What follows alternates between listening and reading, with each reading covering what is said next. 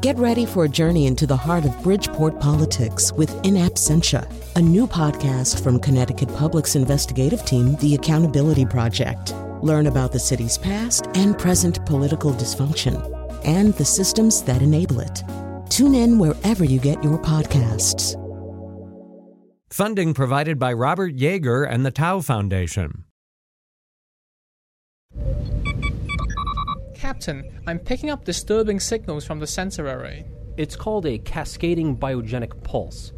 Captain, depending on its radiant intensity, it could engulf an entire ship. A weapon of that immensity can only have one purpose the destruction of Earth. They must not be allowed to use it. All hands, battle stations.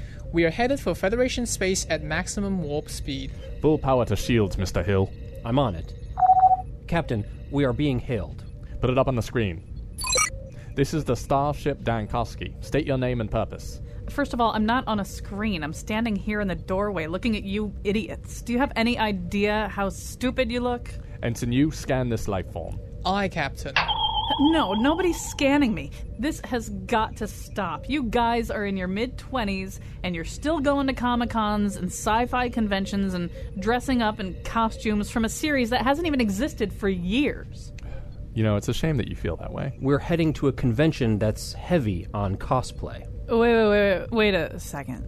Like hot chicks in Sailor Moon costumes? Exactly.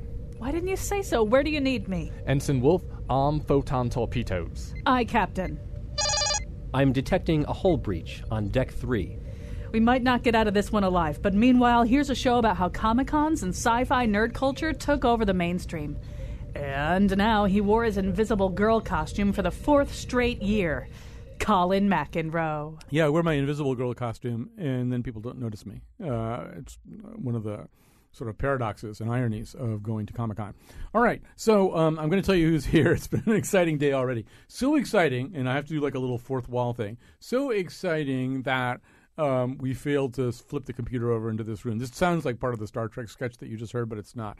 Uh, so if somebody could flip the computer um, over into this uh, studio that we're in right now, that would be great because I can see whether one of the guests is here. In studio, though, this has been very exciting already. Uh, John Cantor and Eric Gunther are here. Uh, they are members of Connecticut Ghostbusters. It's a nonprofit charity and uh, costuming group servicing Hartford, New Haven, and Fairfield counties. We're going to tell you all about them, but they will be at the Hartford Comic Con this weekend. We're also going to have to explain kind of what a Comic Con is for some of you. So everybody's operating at different level, levels of expertise on this, but some of our listeners will be not that familiar with even what a Comic Con is. But anyway, they are here in full Ghostbusters regalia, proton packs, PKE meters, the whole thing. And I've been walking them around the building, uh, including two parts of this building that are we might call fantasy impaired uh, executive suites where people just don't get into this stuff that much. And I'm sure I'm going to be written up as usual by HR. But anyway, Matthew Smith is here with us. He's a professor of communications at Wittenberg University in Springfield, Ohio.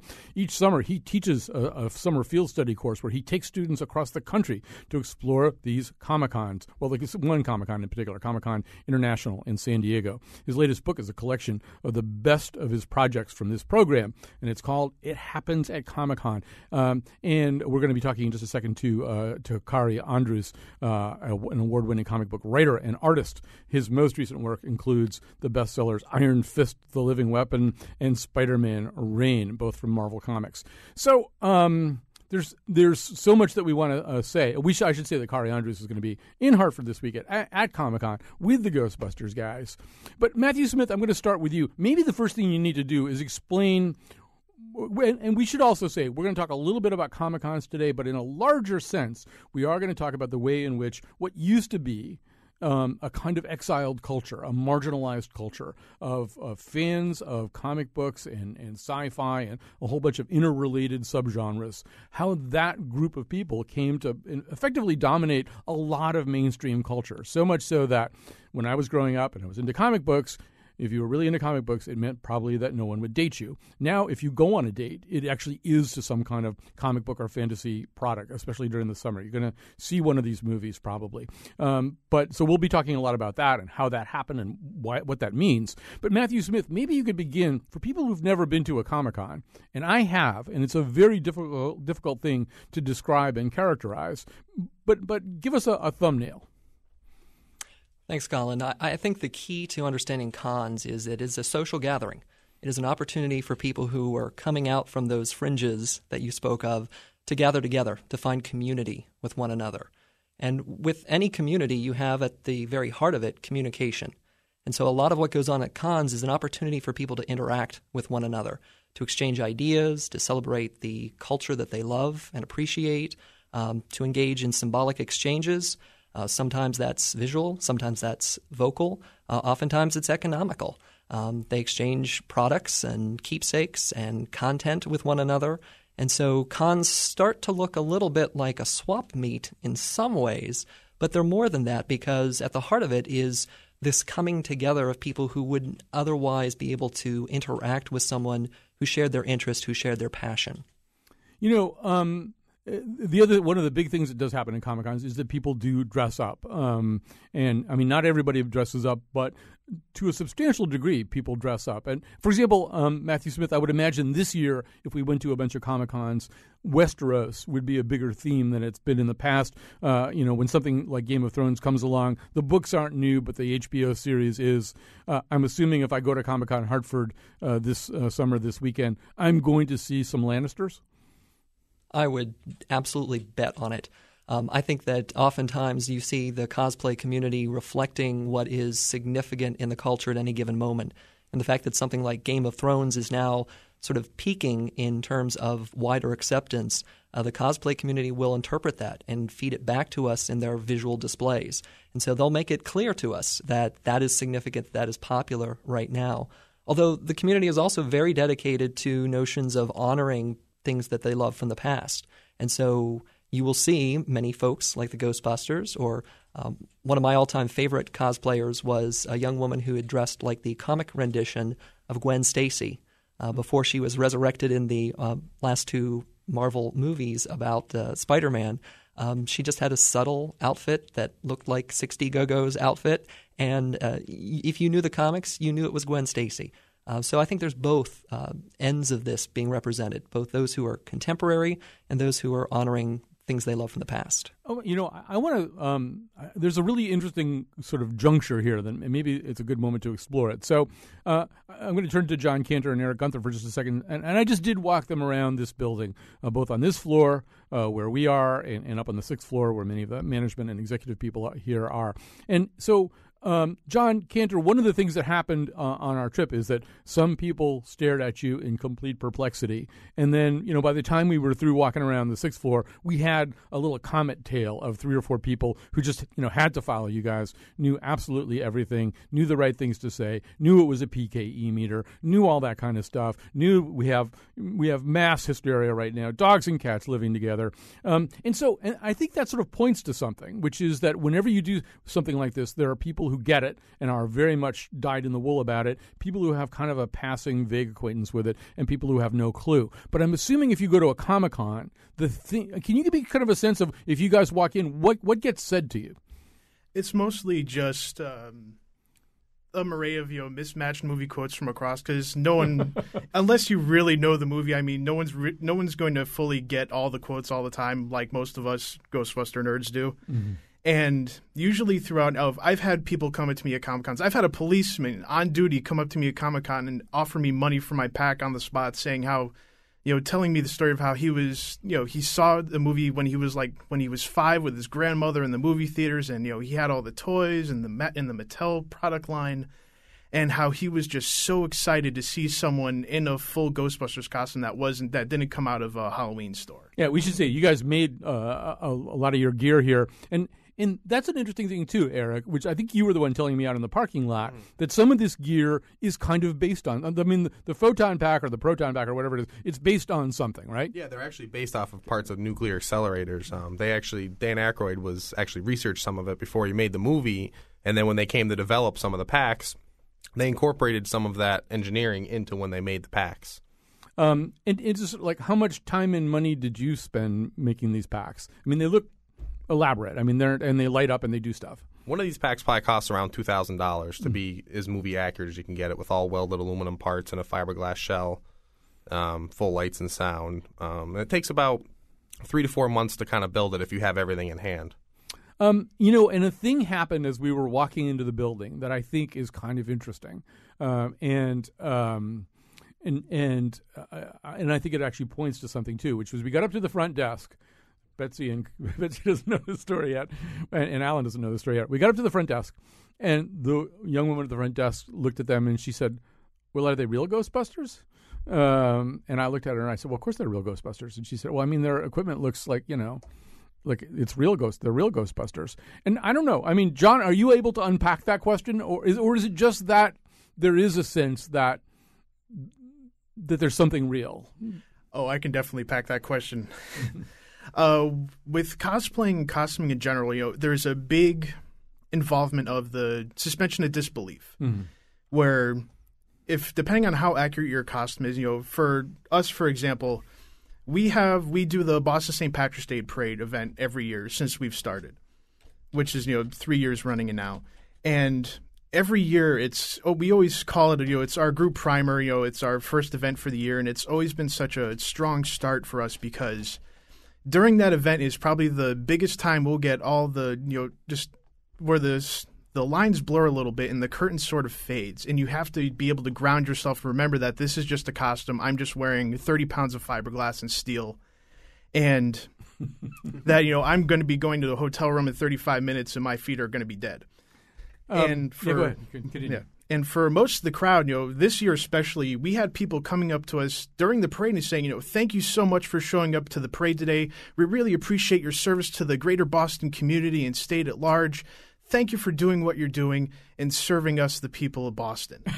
and I was. It still blows my mind to this day how someone could look at us, see you know forty or fifty Ghostbusters in a car, and think, "Oh my God, these guys are real." But I think, and actually, there's a movie that completely, I think, encapsulates this. And I'm almost surprised at how many people haven't seen it because I really think it's brilliant. It's a movie called Galaxy Quest. And I'm going to just quickly set the stage for you. Um, uh, Tim Allen uh, and Sigourney Weaver and some other people play this group of actors who were on a show very much like Star Trek. And now the show's off the air, and they're going to a lot of conventions, which they don't really particularly enjoy doing. Some of them enjoy it less than others. But uh, and Alan Rickman is this uh, kind of washed out Shakespearean actor who's played a role on this show, and they're they're all kind of tired of it. Um, and and what they don't know is that there is a civilization uh, many many many uh, galaxies away that has been watching this series and thinks it's all real, and ultimately recruits them uh, to, to to help with with an interplanetary emergency that they're having. Uh, but anyway, at one point, Tim Allen has to uh, contact one of these, and I will use a somewhat pejorative word here, fanboys uh, that he's been who've been coming to these conventions because they they actually know the answers to some of these questions. Justin Long plays uh, this fanboy, and so uh, I think what we're going to hear here is um, is Tim Allen contacting this fanboy because he actually needs detailed answers to a certain question. Hello? Anybody there? Hello? Hello? Got him. Listen to me. This is Jason Nesmith. I play Commander Peter Quincy Taggart of NSEA Protector. We accidentally traded boxes the other day when we bumped into each other. Oh. Oh, Commander, I see. Okay. What's your name, son? Brandon? Brandon, I remember you from the convention, right? You asked all those little technical questions about the ship, and I was a little short with you. Yes, yes, I, I I know, Commander, and uh, I actually want to. Just wanted to tell you that I, I thought a lot about what you said. It's okay, now listen. But, but I want you to know that I'm not a complete brain case, okay? I understand completely that it's just a TV show. Oh, hold. I know there's no Wait a minute. Stop, stop no for a second. Stop. Wait. No ship. It's all real. Oh my god, I knew it. I knew it. I knew it. He knew it. So, Matthew Smith, this has got to be something that you've encountered a little bit too, uh, as you and your students explore the worlds of, of Comic Cons. That there is, uh, to use uh, the phrase that I think John used, a little blurring of the lines at times. There's something kind of inviting about the idea that it could be made in this um, protected space of a Comic Con, anyway, a little bit more real. Absolutely. I, I think that the people who cosplay are finding a way to express themselves that otherwise they, they couldn't do on a daily basis. I mean, um, there, there is an opportunity in, in the con to be fully yourself or fully in that role and to have people appreciate you for that. Um, one of the things that I find most annoying about con um, isn't at the site itself. Um, it's the local television newscasters who can't help but mock the people who play, who cosplay during it. And I think, oh, don't you understand? These people are putting their heart and souls into this. And this is their one chance, their, their one time of the year where they really get to be appreciated for their talent, for their passion. And, and the newscasters are, are almost treating them like a carnival. And um, I just I find that offensive in many ways I, because I know these people they really are passionate about what they're doing and their hearts are in the right place. I, I want to come back to that idea too. I think it's an important idea. I want to add to the conversation uh, Kaare Andrews. As I said, an award-winning comic book writer and artist. His recent work includes the bestsellers Iron Fist: The Living Weapon, Spider-Man, Reign, uh, both for Marvel Comics. He's also the director of an upcoming movie, Cabin Fever: Patient Zero, which hits the theaters this summer. And he's coming to the Hartford Comic Con uh, this weekend, where he will be given a hero's welcome, no doubt. Um, Kaare Andrews, I know you've done things like drive 40 hours from Canada to get to San Diego. Um, what to, to, to the Comic Con there. What what spurs you to do this? What makes it worth uh, that trip? Well, for me, hi guys, uh, how's it going? For me, that was my very first convention, and I was a young art school student, and I was intent and focused on to breaking into the industry. So for me, it was it was kind of a career. It was a career decision and a quest for. Uh, you know my future. So I, I undertook that that torturous drive with no air conditioning, driving through Arizona at two in the morning. Um, you know, with my brother and another another kid from art school. And you never looked back. And and you know you've listened to Matthew Smith describe a little bit uh, what a Comic Con is like, or, and to John and Eric talking about the reception that they get at a Comic Con. One thing we really haven't said is a Comic Con also is the entertainment industry's trade show to a certain degree. There, this is an opportunity for them, particularly the big one like San Diego, to roll out what is going to be a, a dominant tidal wave in mainstream culture, right? It has become that way, yes. From the first show I went to, which was a long time ago, maybe 15 years or something like that, maybe longer, I, I'm not quite sure. It, the movies had just started to show up and blip up, and then uh, every year was more and more. And so these days, you'll have mainstream sitcoms show up at San Diego that have nothing to do with um, anything, but that they're just there to make a presence and they're to try to find an audience and try to increase their viewership. And it really is like has become a celebration of pop culture as a whole not just fantasy, not just comic books, not just sci-fi, but just pop culture itself. It's this movement and a mark in a marketing tool that yes, studios and video games, uh, toy makers use to kind of like reach their consumers. Uh, we're going to come up on a, a, break here. I do want to invite people to call in. We're live here in the afternoon. First of all, you may tweet us at WNPR Colin. Greg Hill's waiting to tweet back at you. Uh, you may also uh, call the show, particularly if you've watched this transition the transition of this kind of culture coming to a certain degree out of the shadows and the margins into the mainstream, or if you're somebody who goes to Comic Con and reaps a certain reward from it. 860 275 7266 is the number to call. 860 275 7266 We'll be back with more of Kaare and Matthew and the Ghostbusters after this.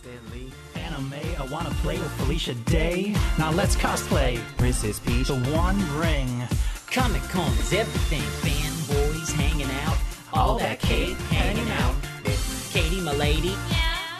How about an autograph, maybe? Uh-huh. Wish we could get it on, cause you represent Comic Con. Okay, I want to um, focus a little bit on something that Matthew Smith said uh, a few seconds ago about people being mean um, and, and, newscasters uh, being mean. Um, we're talking about Comic Cons. We're also talking about sort of the culture that flows together, this confluence that you get at Comic Cons. That is comic book culture, sci fi culture, cosplay uh, culture, if you know what that means, video game culture. A whole bunch of things kind of come together. Uh, and as Kaare Andrews was saying, now it's just things that don't even remotely fit into any of those subgenres just plunk themselves down at the big comic cons uh, just to get all those eyeballs. So with us are John Cantor and Eric Gunther. They are the members of the Connecticut Ghostbusters. Uh, we'll tell you more about them, but they're a nonprofit charity and costuming group. They're here in full Ghostbusters regalia. Matthew Smith is a professor of communication at Wittenberg University in Springfield, Ohio. Each summer he teaches a field study course where he takes students to the massive Comic Con International in San Diego. Kaare Andrews is an award-winning comic book uh, writer and artist uh, and he's going to be at the Comic Con in Hartford this weekend, as are John and Eric.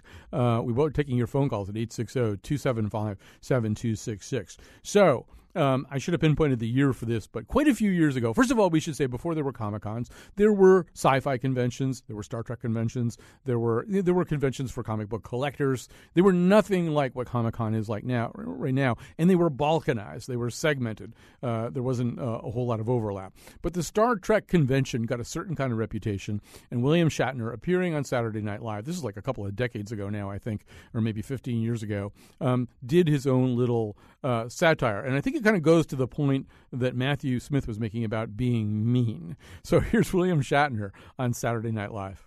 You know, before I, I answer any more questions, there's something I wanted to say. I, I, having received all your letters over the years, and, and, and, I've spoken to many of you, and some of you have traveled, you know, hundreds of miles uh, to be here, I'd just like to say, get a life, will you, people? I,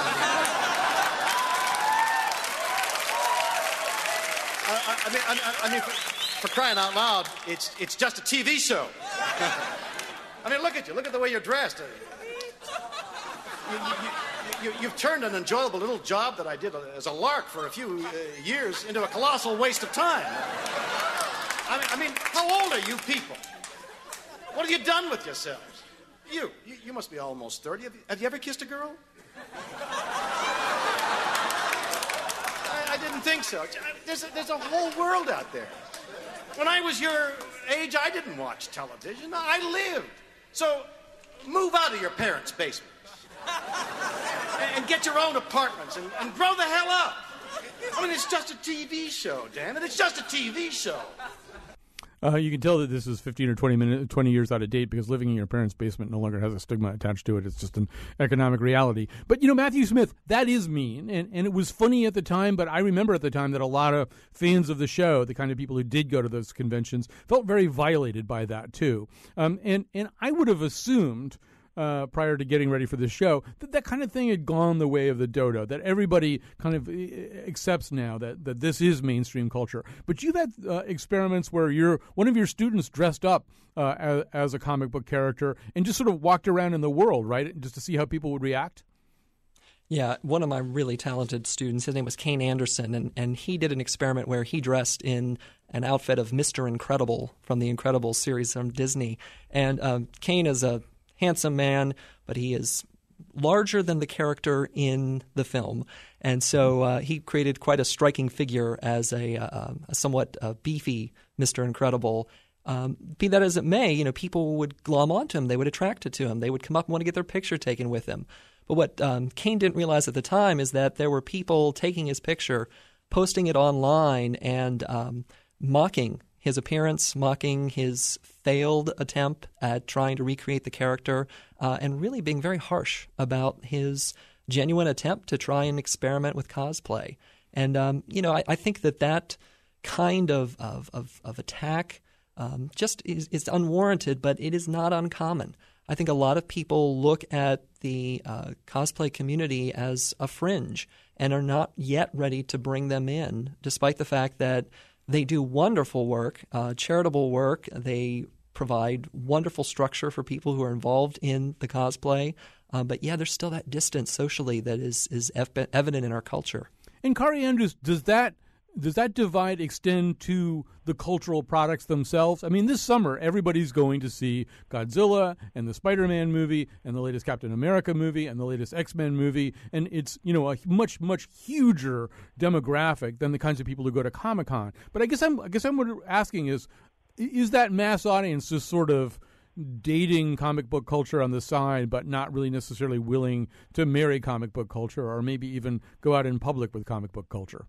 Well, it's interesting. I mean, let's be honest. I am a I am a nerd. I grew up a nerd, but I was I am a good-looking guy, you know, and, and whatever. Um, nerds have a lot of self-hate and self-loathing. Um, and when you go to a show, the cool thing about it is that everyone is just allowed to be themselves, and that a lot of that stuff disappears into the into the into, into the vapors and and goes away. And it's a communal experience of basically fun and excitement, and everyone's just happy to look around. But it's fun to look at cosplayers, and cosplayers enjoy the intention.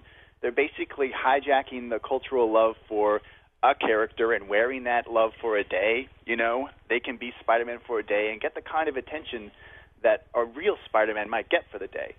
and you know, I don't know. Maybe you know, sometimes it comes with like maybe a news anchor making fun of them, but it's not. I don't even know if it's. I don't even know if the spirit of that is necessarily so mean these days. It's always fun to watch people dress up, and if they look a little weird doing it, it's just fun. Even like other cosplayers enjoy it. So I know. I don't know. I don't know if we should be so so protective of of the cosplaying communities because they, you know, they, they I think they enjoy the attention. It's fun for everyone, and there, there's always bullies, but even nerds can be bullies. Go to any internet forum and look what people, you know, look how people talk to each other. And there's also this movement of like fake nerds, where people accuse people of being, you know, uh, wearing the wearing the tropes of nerddom to get girls and weird things like that. So you know, it's a complicated mess. But the cool thing about a show and the Hartford Comic Con or whatever, it's it's great for the families. It's great for everyone. It's just a fun time with like good kind of like a good communal uh, atmosphere. I mean, but you know, I want to explore the transition that has happened, and, and I do think that there has been an incredible transition over a course of twenty years. I, I know because in like 1970 or 71, I was a comic book nerd, and it just wasn't in any sense a cool thing to be. It wasn't even anything you could talk to anybody about because they almost literally didn't know who Spider Man was. I know how hard that is to conceive of, and you know, Eric Gunther. I think the Ghostbusters movie. If I had a list seven or eight things that were kind of game changers. I would put the Ghostbusters movie in there because it, it, it represented kind of a redefinition of a certain kind of nerd culture. Do you do you know what I'm talking about? Yeah, yeah. Um, you know, they they they came in, you know, they had a theory about what they were doing and everyone kind of looked at them funny, but yet they continued on what they believed was right. And, you know, it's not like you can just go down to the store and go buy a proton pack, so they had to develop their own technology and build their own devices, and throughout the movie, you see them kind of experimenting with it. And then even when they went to their first job, they had no idea if it was going to work or not, but they just winged it anyway. And and I mean, uh, John Cantor also. The movie is kind of one gigantic up yours at the rest of authority, right? Everybody else has got it wrong. The guy from the EPA who's actually a TV news reporter in all the Die Hard movies, which may be uh, germane to Matthew Smith's uh, earlier point. But the guy from the EPA is wrong, the mayor's wrong, the, the Roman Catholic cardinal's wrong, um, and these these guys who are nerds, but led by one cool, insouciant nerd, are right. And, and, there is, I mean, probably as you go along, around, even in the outfit that you're wearing now, you get that reaction too, right? You guys, in that context, in that rejection of authority context, are kind of heroes. Or no, you're not kind of heroes. You are heroes. Yeah, mostly for at least for the Ghostbusters. You know, we look at as far as you know from a cosplay point of view, as far as you know from getting into character as you know we're the last resort. We're the guys who do the nastiest jobs that the EPA, the you know the police, and all the cleanup crews won't do. And when the town goes to you know the pit, who are you going to call? Right, and the the movie is a fusion of a bunch of things. It is a fusion of nerd science geek culture. Uh, you know, people who who know a lot of weird language and terminology. In fact, let's go to give people kind of a reminder of this. This is my absolute favorite of the favorite scene uh, from the movie. Rick Moranis plays an accountant who's been uh, possessed by some Sumerian revenant divinity or, or something, uh, and he's being examined by the late Harold Ramis. Uh, and uh, here's what he's got to say. Vinz, you said before you were waiting for a sign. What sign are you waiting for? Gozer the Traveler. He will come in one of the pre-chosen forms. During the rectification of the Vuldronaii, the Traveler came as a large and moving torb. Then, during the third reconciliation of the last of the Meketrex supplicants, they chose a new form for him, that of a giant Sloar. Many Shuvs and Zuuls knew what it was to be roasted in the depths of the Sloar that day, I can tell you. So this is a fusion of first of all, you have this highly reticulated esoteric language, you know, terminology that's being used, which you, which could be just as easily somebody speaking Klingon or Na'vi or whatever they speak in a- Avatar. You know, you have you have the coolness of the Saturday Night Live ethos embodied by by Dan Aykroyd uh, and Bill Murray. Um, you have a kind of awareness also of the humorousness of, of all that. And Matthew Smith um, I'm going to address this one to you, although I, uh, I love to hear Kaare Andrews on, on, it as well. It seems to me that one of the things that might have been a turning point for this entire culture is what you in academia would call metacognition, or at least a kind of meta theatrical awareness, suddenly, of comic book culture, of itself, and of the fact that it's incredibly inviting, but also a little bit funny. I mean, I think if we think very hard, we can come up with moments where comic book culture became kind of aware of itself in a way that made it hipper and more inviting. Absolutely. I, I think what happens is when you begin to own whatever it is that people are putting you down for or mocking you for or looking down on you for and can twist it around in a way that you can control it, you can spin it, it gives you a certain amount of power back that you didn't have before. And if you can exercise that power, if you can do it creatively and constructively, if you can demonstrate, hey, I can laugh at myself, um, you begin to win over converts. You begin to win over fans who go, "Oh, I see. They're they're they're not so uptight. They're not so serious that they don't understand that what they're doing is outside of what society deems to be the mainstream." And Kaare Andrews, you know, um, I, I, think another thing that happened, and just to sort of pursue that point a little bit, um, early on in in the the rise of Marvel Comics, somewhere in the first 10 issues of The Amazing Spider Man, there was a moment at which he literally swung through the window of a psychiatrist's office, spun his web around the psychiatrist, and insisted on having a session with the psychiatrist about why he would be doing such a thing. You know, why anybody would be putting on a costume, possibly subjecting himself to the enmity of the local newspaper and God knows what else, in order to help people who sometimes weren't even all that grateful. in any way.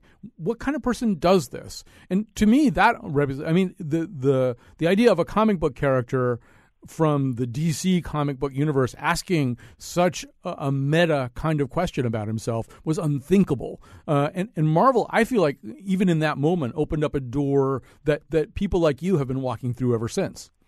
Yeah, definitely Marvel. The Marvel comics were a turning point in um, kind of the way superheroes were represented. I think as a reflection of you know the current cultural state, whereas DC Comics were more they were more tied to the the past idea of what people were and how people thought. And people didn't talk about divorce or problems, but in Marvel Comics it was all about problems and things like divorce.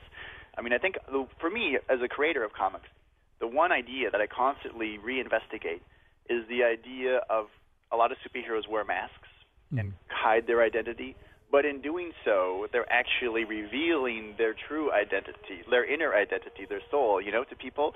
So you can like hide this person that you present to yourself publicly and expose yourself as you are this hero and you are someone who like, you know, strives for goodness and tries to help people regardless of people may see you as a weak, you know, photographer working for a news agency and beat you up in high school, but but really you're a hero inside. And I, that's what I love about comic books is like I find mostly it's kind of an inspirational and uh, you know um, aesthetic where it's about striving towards something greater than, than what people perceive you to be. I think that's a great point. I'll pursue that with you just a little bit too. Jules Feiffer, many years ago, writing an essay about comic book heroes, explored that question. Although he he invited a certain, or he set up a kind of dichotomy. He said, you know, it, it does vary from from hero to hero. That, for example, um, in the case of Batman, uh, Bruce Wayne is the reality, Batman is the disguise. In the case of Superman, of course, Superman is the reality. He disguises himself as Clark Kent. Um, and and you know, you you pass through a lot of iterations since then.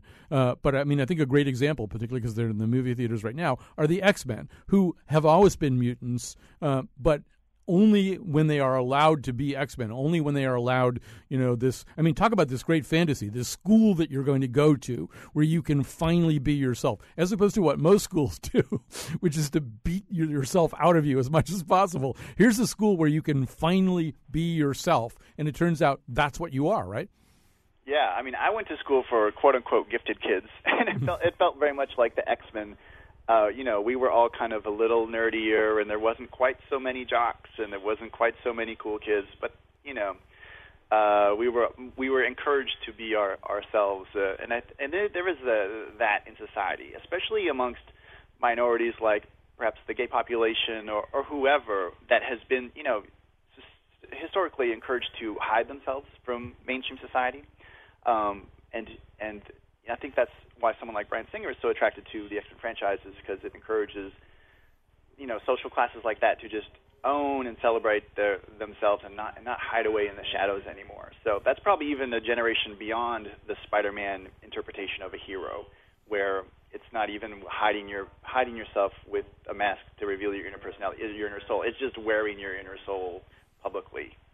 You know, I'm wondering, Matthew Smith, if there's another. I mean, there are other watershed moments, but to, to, me, another watershed moment, and this is more within the realm of artistic legitimacy and and and changing the the perimeter of, of, what is the mainstream. I think it came in 2009. In fact, if we could get the um, uh, the Kevin Kline Oscar speech ready. So in 2009, uh, The Dark Knight uh, was. I mean, I think everybody kind of understood that this was a kind of significant movie in a lot of ways, and it it had a, a mind blowing performance. Even, even if Heath Ledger hadn't died that year, um, everybody would have understood that this was a, a, performance as the Joker that leapt off the screen. So here's uh, Kevin Kline uh, giving uh, Heath Ledger uh, posthumously that, o- that Oscar.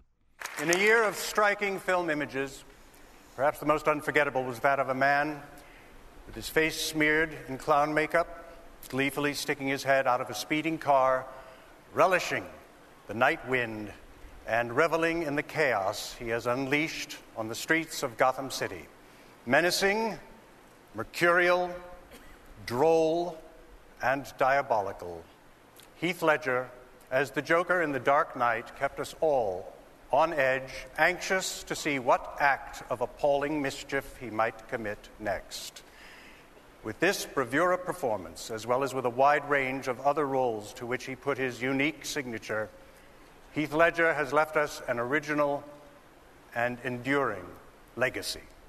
You know, Matthew Smith, I think you could argue that with 3 billion people or whatever the worldwide audience of the Oscars is watching, comic books had never really been talked about that way with such a mass audience in such uh, a high profile and prestigious venue. And, and other things happen as a result of that. I think it really is the main reason that the oscar best picture field splintered out in, or expanded out into to nine or ten nominees because there was kind of a sense that if there were only five nominees you couldn't take a film like the dark knight and insist that it was it was one of the best pictures of the year.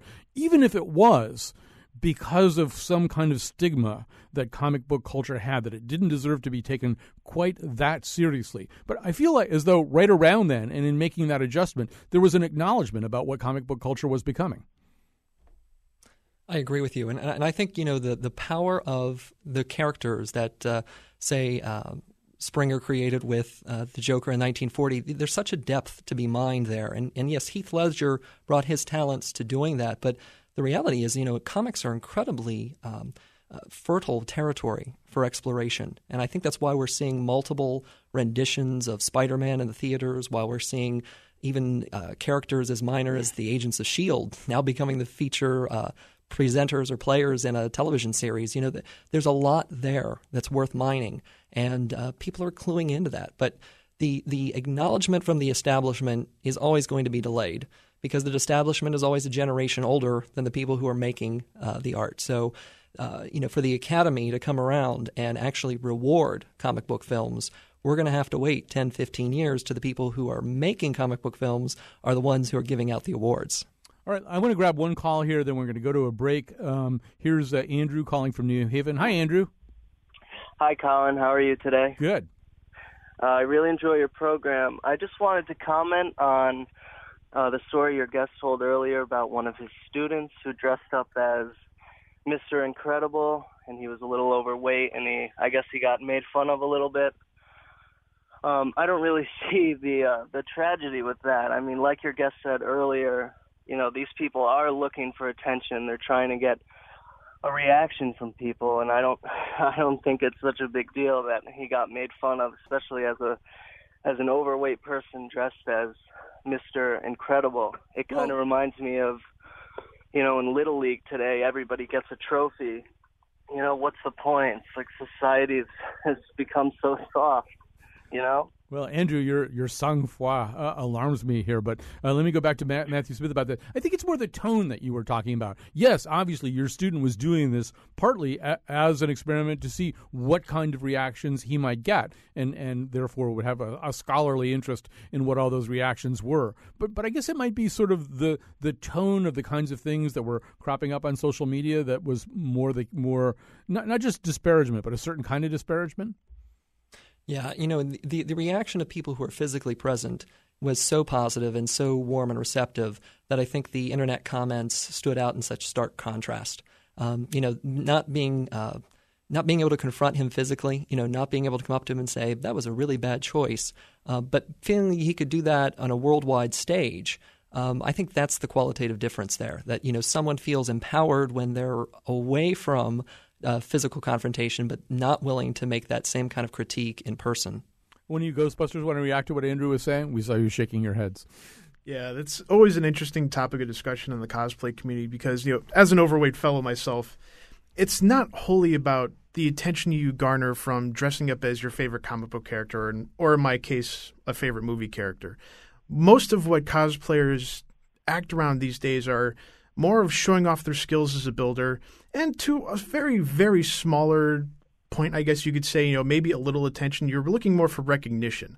You know, for instance, you know, my Ghostbuster kit, it took me a year and a half to completely find all of the parts, you know, to do the research, to, you know, look upon reams and reams of reference photos to be able to, you know, make this costume. And to say that, you know, that someone only does that to garner your, you know, 15 seconds of fame at a comic convention is, you know, it sort of demeans the effort and meaning that someone can put into a build of this type especially with you know more cosplayers who do you know more actually most of the ones you will see at you know Hartford Comic Con like you know Riddle and uh, Bethany Maddock where they put a lot of effort. You know these are seamstresses that their work blows my mind on a daily basis. Seeing the kind of you know time and skill that they use to put towards these costumes. And that goes for you know a lot of the cosplay community as well. I mean, some of the skill out there is you know you wonder why these people don't work on the movies themselves both me and Eric, you know, we've both met Dan Aykroyd and Ernie Hudson, and each time, you know, we've met, you know, these are these were the guys in the suits, mm-hmm. and they look at us and say, "Man, these look better than the ones we had when we made the movie." And you know, to get that kind of reaction from the guy who wore it, you know, that's really what you go for. The, I mean, and Eric, I, I, think another thing, just to sort of piggyback on something that John just said too, is um, one distinction between the Ghostbusters and comic book heroes or superheroes. Superheroes usually are kind of ripped, you know. I mean, no matter whatever kind of other kind of mutant problems they have, or you know, they're always kind of ripped and, and have these kind of impossible to achieve uh, workout bodies, uh, impossible to achieve without either steroids or gamma rays. But part of the, you know, I said the Ghostbusters were a confluence. They're the confluence of a lot of stuff. They're science nerds. They're Saturday Night Live comedians but they're also based on the guys who come to your house from for Terminix or you know, and they're the guys who come to your house in a panel truck uh, for some kind of problem you're having at the house. And as a result, they kind of weren't ripped. They were they were a link between regular guys uh, and that whole world of sci-fi and fantasy. Hmm. And you know, even in the second movie, there is a part where. Uh, uh, Venkman says, "Suck on the guts, guys. We're the Ghostbusters." You know that, that kind of brings it home to show you, hey, we're not in shape. And then if you, you, look at Egon, he's the, you know, the skinny guy, the, the the dorky guy, you know, out of the group. And then you got Ray's like the mechanic, so he's got a little bit of a beer gut. Um, Venkman, you know, he's just bald. That's the. yeah. But they're you know they're all normal guys. There's nothing really super about them if, except for the fact that they're willing to put themselves out there and use their technology for the greater good of humankind. That's what we're all about here. We have to take a quick break here. We're going to have a short segment. Uh, time is flying by here. Short segment when we get back. All of our guests will still be with us.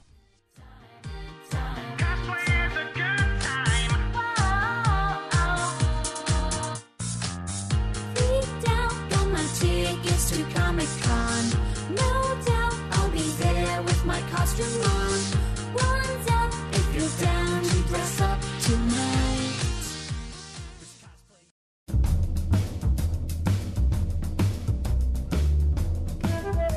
The X Men aren't real?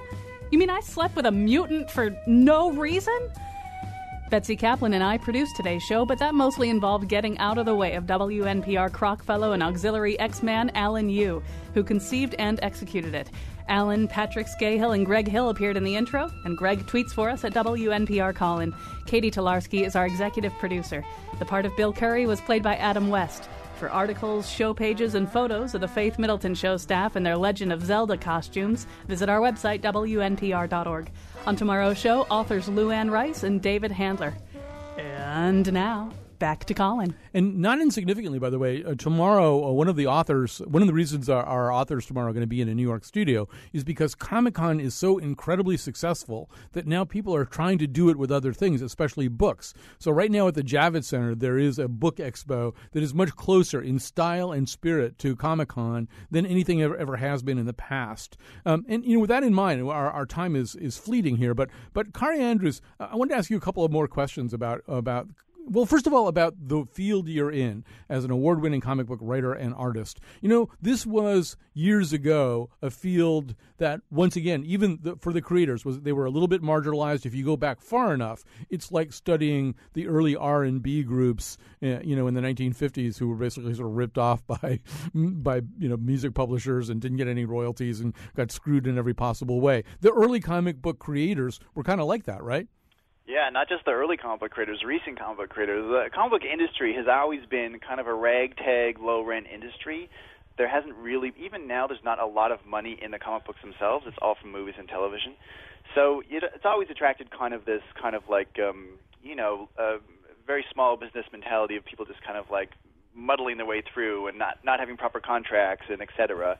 And so you end up with someone like Jack Kirby who you know, co-created the Fantastic Four and everyone else who doesn't see any profits from that, and his family is still embroiled in a legal dispute with Marvel over that. Or even like Dave Cockrum, who helped create the the new version of the X Men, which is just you know re- making tons of money in theaters. He he you know he kind of t- died pretty poor and, and in ill health. And Steve Ditko, who co-created Spider Man, there's just a there's a there's a there's like a, a, a path of dead bodies like you know from the time these characters were created until the time now when they're celebrated and uh, monetized by large corporations. Well, are things better for you right now in your generation? I mean, in terms of just sort of preserving whatever uh, status and royalties and, and things like that uh, that come out of your work?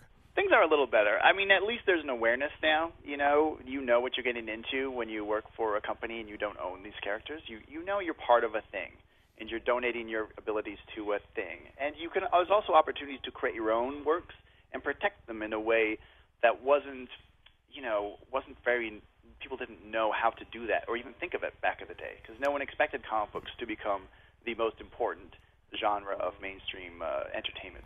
You know, it's, And- a, it's an interesting thing. Yeah, and yet they have. And Matthew Smith, um, one thing that we haven't really said is these comic cons in many cities um, are a huge spike for the convention business of that city in that year. Right? These have become really big business and, and very lucrative for certain people. Absolutely. Uh, Comic Con International in San Diego is actually the largest convention that they host at the convention center, and it represents tens of millions of dollars in profit for the uh, surrounding community as people come in and celebrate and rent hotel rooms and buy meals at restaurants and, and pump up the local economy in significant ways. Uh, we have Comic Con uh, coming in this weekend, and uh, three of our four guests are going to be there. John Cantor and Eric Gunther, the Connecticut Ghostbusters, will be there. Kaare Andrews uh, will be there as well. Um, and so um, I just want to, before we run out of time, just in case, I mean, first of all, I should say it's really fun to walk around with John and Eric because everybody does love the Ghostbusters. Uh, and um, so, how people can sort of rent you or something? I mean, how does that work? Um, if they'd like to come to a charity event, that's what we prefer to do. We Yeah. don't like to go to birthday parties to make money off people. That's not what we're in this Because that happened to the real Ghostbusters Yeah. in, in the beginning of the second movie. right? Yeah, we don't want He-Man getting yelled at us, so you know, um, you know, we, we we like to make an appearance, to, you know, bring smiles to people's faces. I even have a tattoo on my arm and of the Ghostbusters symbol. When I'm at work, you know, some some people might say, "Hey, what is that right there?" And I'll lift my shirt up. Everyone always gets a big smile on their face. So Mm. We do it more for that, you know, to go out and see people, make people happy, and to help, even to bring more people to these charity events. Say, "Hey, I, I want to see these. These guys' gear looks pretty cool. I want to go see it." So that's what we like to do. So if I Google Connecticut Ghostbusters, I'll find you pretty fast. Oh yeah, that's probably the easiest way to do it. Um, Kaare Andrews, I'm going to give you the last word, uh, and, and we, we only have a we have less than a minute left. But do you ever worry that the comic book side of Comic Con and all this attending culture is going to get diminished and squeezed out? That that people will forget that at the beginning of all this stuff, there's a comic book somewhere. There, you know, there is in my field, there is a certain segment that feels betrayed by Comic Cons and left behind and, and marginalized by the the larger uh, movies and TVs and celebrities and even cosplay to an extent. But for myself, I just view I've, I grew up thinking of it as one thing. I didn't think of things segmented into different boxes when I was a kid. I didn't think of movies as different from comics, as different from toys. as diff- It was one thing. And for myself, it's just one thing again. And it's nice to have like to bring in all those people, and all those people are going to interact not just with the celebrities or the cosplay kids, but like the comic books and the video games. It just and it celebrates this totality of stuff that I grew up loving and still love. And I think it's a healthy thing, and I think it's good. One thing though, go to this show, bring some hand ta- hand sanitizer because you might get sick. Bring a camera, take pictures with the cosplay guys. It's really fun. If you get a headache, it means you need to drink water. If All you're shaky, it means you need to drink. You need to eat some food. Kaare, Those are we got- tips we- for attending the show. All right, we got to go. Thanks very much to everybody, especially to our croc fellow, Alan Yu, who pulled this whole thing together. Check WNPR.org later for more. I'm Kylan Wolf. Hey, Alan, I'm reading this Enterprise manual on anti gravity and I can't put it down. You know, I don't appreciate that. Ah! I didn't know that thing actually works.